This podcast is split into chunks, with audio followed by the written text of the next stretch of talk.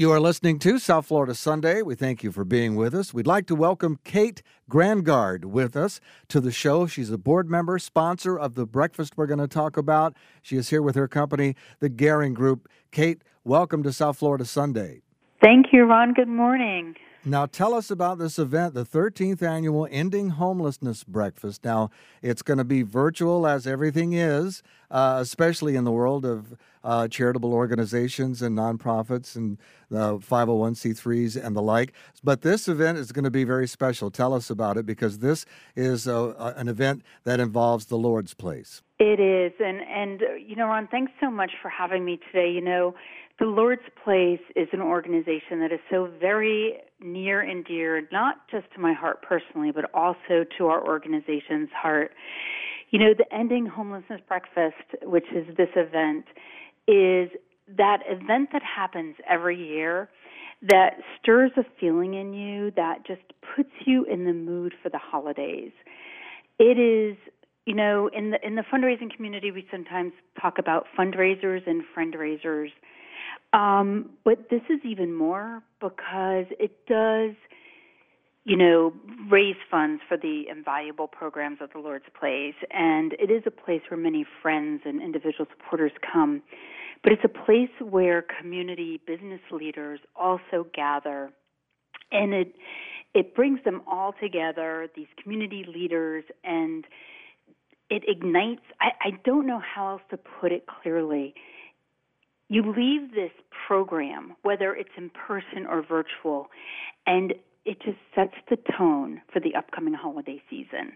It instills in anyone who attends a feeling of gratefulness like I've never felt for anything else. And um, I love the Lord's Place, and I love all the events that start to come at the holidays. But I just call this sort of like my igniter mm-hmm. towards getting in the sense and the feeling of the holiday season, if that makes sense. Uh, it makes perfect sense. And so, uh, with that in mind, this uh, this 13th annual Ending Homeless Breakfast will uh, will be uh, something that you're hoping will uh, help incur help in. Um, make possible all the some of the great services that the Lord's Place provides. Tell us about some of those services. The program this year is called the Turning Point, and um, the turning point is representative of our clients, right? They come into our program, and our program offers them a turning point to get out of homelessness.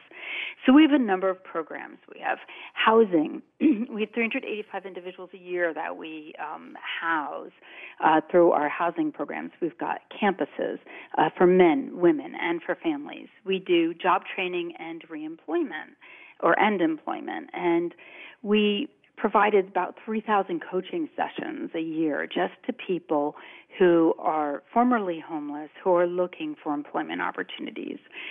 There's also social enterprises, which to help them towards employment, we have, you know, catering and we have a thrift store. And hopefully, many of these people listening today have gone to our fabulous thrift stores but that helps our people to gain employment. And over 60% of the people that go through our program are able to gain employment thereafter. Um, we also have outreach and engagement where we uh, go out into the community. Our care team um, helps to stabilize people um, medically. Um, once they go into the care team, over 94% of our people are stabilized to go back um, into society after leaving the program. Uh, we also have reentry services, which is very important. Um, as anyone might note, the cost of incarceration is very high, and uh, we have a very high rate, or re- I should say, reduction in recidivism. So, people that don't go back to jail. 78% of our people don't go back to jail in the first year, which is a huge number when you look at national averages. Um, we also have some gender specific services and just to know that again we have campuses for men women and families and we serve equal male and female. And one of the we're one of those few homeless organizations that serves females and has a housing for female. That was a dream that became reality partially because of the support of the ending homelessness breakfast. And then we have children and youth services. Um, so we serve about at any given time 70 to 80 children on our family campus, and 83% of them are on grade progression. So they're going with the grade that they're supposed to be in, and they're advancing. They're not being held back, which is really extraordinary because these are formerly homeless children who were you know taking their classes out of a car before. I know we have folks who are listening who would be interested in contributing in, in some way with participation in this event, uh, with uh, pro, you know providing whatever services, because I can imagine all these programs you're talking about uh, takes a lot of fundraising, not just this great event that you have, but but throughout the year, and the donation of what I, I refer to as time, talent, and treasure. Oh, I love that, Ron. That's awesome.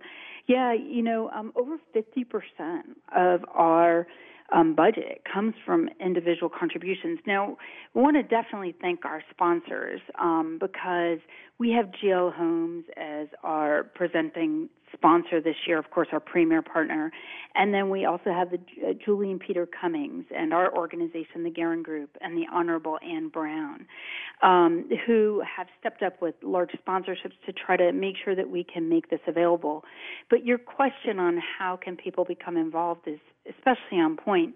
We are trying very hard to reach a certain threshold and asking for people to donate um, to the, the program because we want to make this inspiring, uplifting, um, pro- igniting program available to anyone who would like to attend it. It's going to be about a 30 minute program, and that program is going to be on November 19th at 8:30 a.m.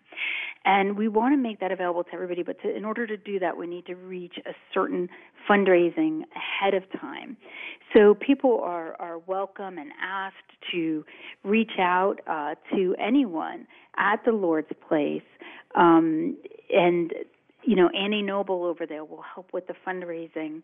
But we're going to also have fundraising opportunities that day itself. But Annie's phone number is uh, 561 578 4928. And of course, you can always go to the Lord's Place website. But we're really looking for some more corporate sponsorship, uh, individual sponsorship. Uh, individual donations. You know, nothing is, is too small to donate to this amazing cause. And we want to be able to make this program available to everybody to listen to. Cool. That's well, our goal right now. Well, give us that contact information if you would, please, one more time.